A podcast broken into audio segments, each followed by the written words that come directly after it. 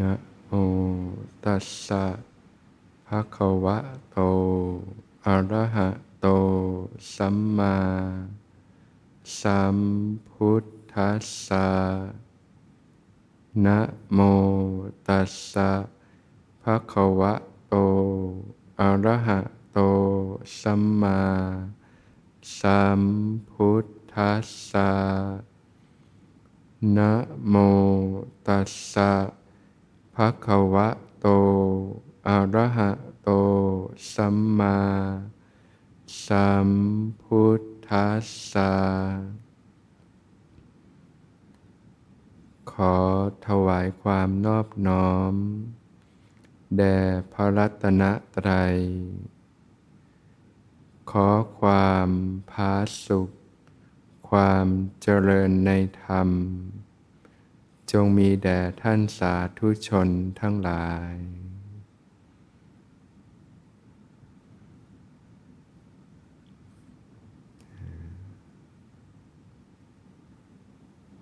ในการฝึกปฏิบัตินั้นนะก็จะประกอบด้วยนะการฝึกฝนขัดเกลาในส่วนของกายภาพนะ กับในด้านของการพัฒนาสภาวธรรมภายในนะในส่วนของกายภาพก็อาศัยนะพัฒนาในส่วนที่เรียกว่าภาวินัยสิกขาบทต่างๆในการฝึกฝนขัดเกลาตนนะ เราก็การพัฒนาทางด้านคุณธรรมนะธรรมที่เป็นคุณทั้งหลาย เพราะผมขึ้นมาภายในจิตใจนะก็เหมือนการที่เราพยายามจะเปลี่ยนจากพื้นดินนะที่มีความแห้งแล้งกันดารนะให้เป็นพื้นที่มีความชุ่มชื้นอุดมสมบูรณ์พลิกฟื้นขึ้นมาใหม่นะก็จะต้องประกอบด้วยนะเรื่องของศีลธรรมนะ เรื่องของคุณธรรมนะแล้วก็เรื่องของการฝึกปฏิบัติในรูปแบบเพื่อพัฒนาทางด้านสภาวะธรรมภายใน ควบคู่กันไปนะก็อาศัยความเพียร ความอดทนนะนะความเข้าใจนะฝึกฝนเป็นประจำสม่ำเสมอนะ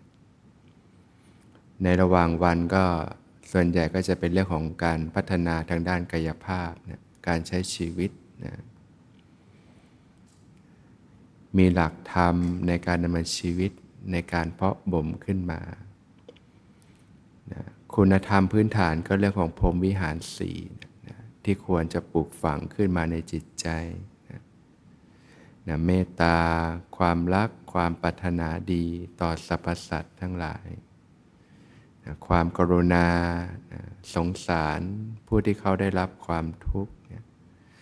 ช่วยเหลือให้ได้คลายจากความทุกข์ต่างๆ เรื่องของการพัฒนากายภาพนะก็จะได้เรียนรู้กันในช่วงเช้าของแต่ละวันนะจะได้พัฒนาคุณสมบัติของจิตขึ้นมา เหมือนการที่เราจะปรับสภาพพื้นดินเนี่ย จากดินที่แห้งแล้งแต่ละแห่งเนี่ยให้สมบูรณ์ด้วยแร่ธาตุต่างๆพลิกฟื้นให้มีความชุ่มชื้นอุดมสมบูรณ์นะก็ต้องอาศัยหลักธรรมต่างๆ มาประพฤติปฏิบัตินะพัฒนาคุณสมบัติของจิตใจขึ้นมาใหม่นะวางรากฐานที่หนักแน่นมั่นคง ประกอบกับการเจริญสติสัมปชัญญะให้ต่อเนื่องกันไป มีโยนิโสมนสิการ การพิจารณาโดยแยบคายต่างๆนะการกระทำไว้ในใจโดยแยบคาย นั่นคือการพัฒนาทางด้านกายภาพนะซึ่งก็จะส่งผลต่อจิตใจของเราเนี่ยแหละนะเป็นรากฐานของด้านสภาวธรรมนะ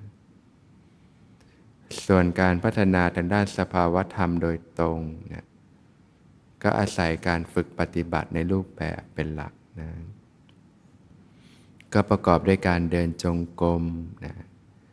เจริญสติทำความรู้สึกตัวให้ต่อเนื่องกันไปนะอาศัยการเดินเนี่ยพัฒนาสติสัมปชัญญะขึ้นมา จากนั้นก็เข้าสู่ที่นั่งภาวนานะเพื่อพัฒนาสภาวะธรรมภายในนะเริ่มต้นที่ฐานกายนะระลึกรู้กายทำความรู้สึกตัวขึ้นมานะ ใหม่ๆ อารมณ์หยาบๆ ก็ครอบงำจิตใจนะความฟุ้งซ่าน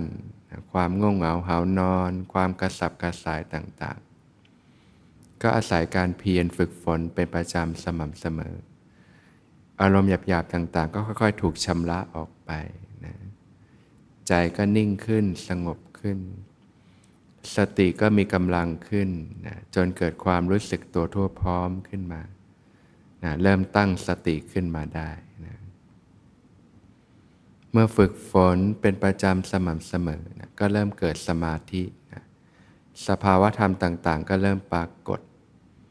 เกิดอาการของปีตินะปีติเนี่ก็ให้ความรู้สึกอิ่มเอิมใจนะนะ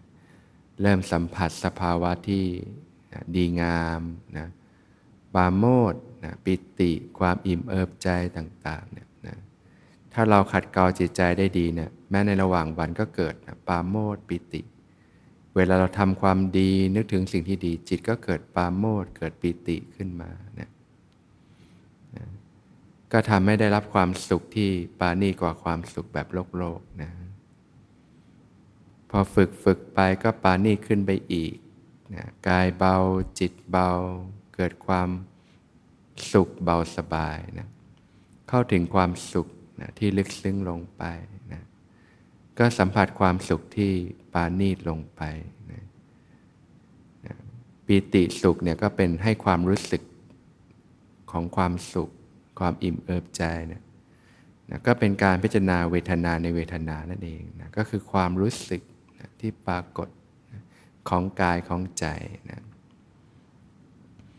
เมื่อฝึกฝึกไปนะสมาธิก็ ลึกซึ้งลงไป จากฐานเวทนาก็ขึ้นสู่ฐานจิตนะฝึกมากๆเนี่ยสภาวะจะค่อยๆ ดันขึ้นเองนะเหมือนน้ำที่เติมในสระจะค่อยๆ ทดขึ้นมานะซึ่งแต่ละท่านก็อาจจะใช้เวลาพัฒนาที่แตกต่างกันไป เพราะพื้นฐานของจิตใจก็แตกต่างกันนะ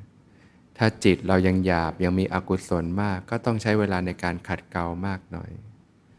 แต่ถ้าจิตนะมีพื้นฐานจิตใจที่ดีและคุณสมบัติพร้อมเนี่ย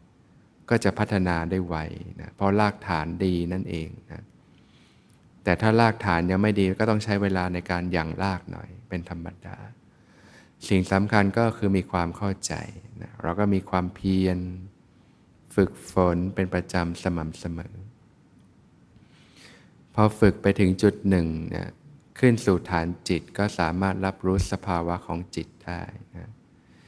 มีความผ่องใสภายในนะมีความตื่นรู้ภายในนะ